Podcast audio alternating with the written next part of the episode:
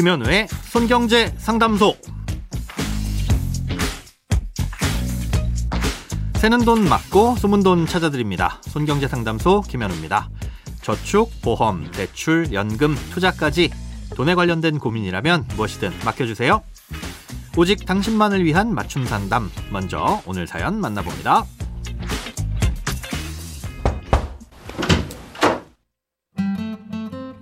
미국 주식에 투자하면서 궁금한 점이 생겼습니다. 미국 주식을 하려면 일단 달러로 환전을 한번 하게 되잖아요. 그러다 그 돈을 꺼내 쓰려면 어쨌든 다시 원화로 환전을 해야 할 거고요. 그런데 두 번이나 환전 수수료를 내기 아깝기도 해서 환전을 하지 않고 달러로 가지고 있다가 나중에 해외여행이라도 간다면 그때 달러를 쓸 수는 없을까 생각해 봤습니다. 주식을 팔아서 갖고 있는 달러를 인출하거나 이체할 수 있는 방법이 있을까요? 네, 방법이 있긴 있는데요. 조금 번거롭기도 하고 손해를 볼 수도 있어서 그다지 추천을 해드리고 싶지는 않습니다. 예, 결론부터 말씀드렸으니까 차근차근 이유에 대해서 설명드리겠습니다. 예, 먼저 환전 수수료가 무엇인지부터 살펴볼 필요가 있습니다. 예, 달러를 환전한다는 건 원화로 달러를 사는 거죠. 우리가 은행에서 원화를 달러로 환전하면 즉 달러를 사게 되면 그날 그날 달라지는 환율을 기준으로 살 때는 비싸게, 팔 때는 싸게 팔게 되는데요. 그래서 바로 그 자리에서 달러를 샀다 팔더라도 손해를 보게 돼 있습니다. 예, 마치 금은방에서 금을 샀다가 바로 되팔아도 손해를 보는 것과 비슷한 거죠. 우리가 보는 이 손해가 바로 은행의 마진인데요. 어, 이걸 스프레드라고 부르기도 하고요. 환전 수수료라고 부르기도 하는 겁니다. 은행은 보통 기준 환율에 비해서 1.75%씩 비싸게 팔고 헐값에 사들이는데요.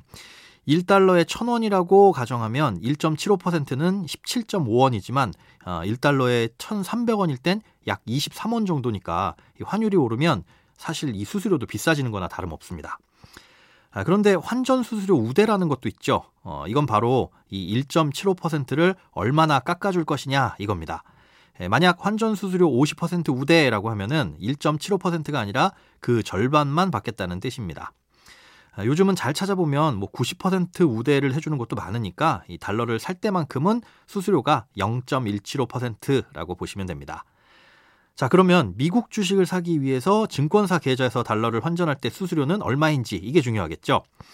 최근에 증권사들이 해외 주식 투자 고객을 유치하기 위해서 예, 달러를 살 때는 환전 수수료를 전혀 받지 않는 곳들이 흔하게 있습니다. 예, 달러를 원화로 바꿀 때도 0.06% 정도로 아주 미미하고요.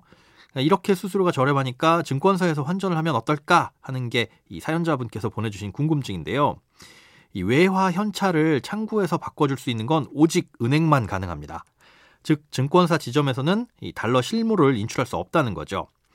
이 증권사 계좌에 있는 달러 실물을 인출하려면 은행의 외화 계좌로 달러를 송금한 후에 은행에서 인출을 해야만 합니다.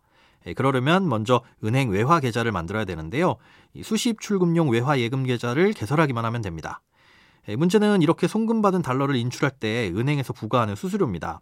달러는 돈이긴 하지만 은행 입장에서 보면 마치 금처럼 가치가 변동하는 물건이거든요. 많지는 않지만 찾는 사람들이 수시로 있는데 찾을 때마다 꼭 내줘야 되니까 늘 어느 정도 보관은 하고 있어야 되면서도 가치가 변동하니까 그 리스크도 감수를 해야 되겠죠.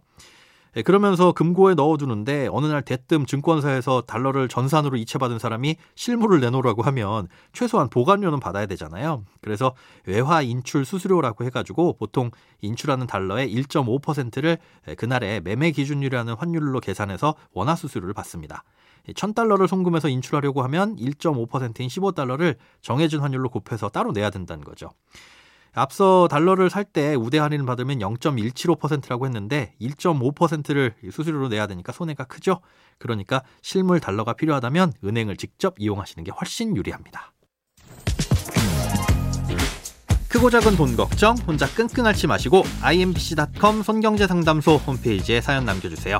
검색창에 손경제상담소를 검색하시면 쉽게 들어오실 수 있습니다.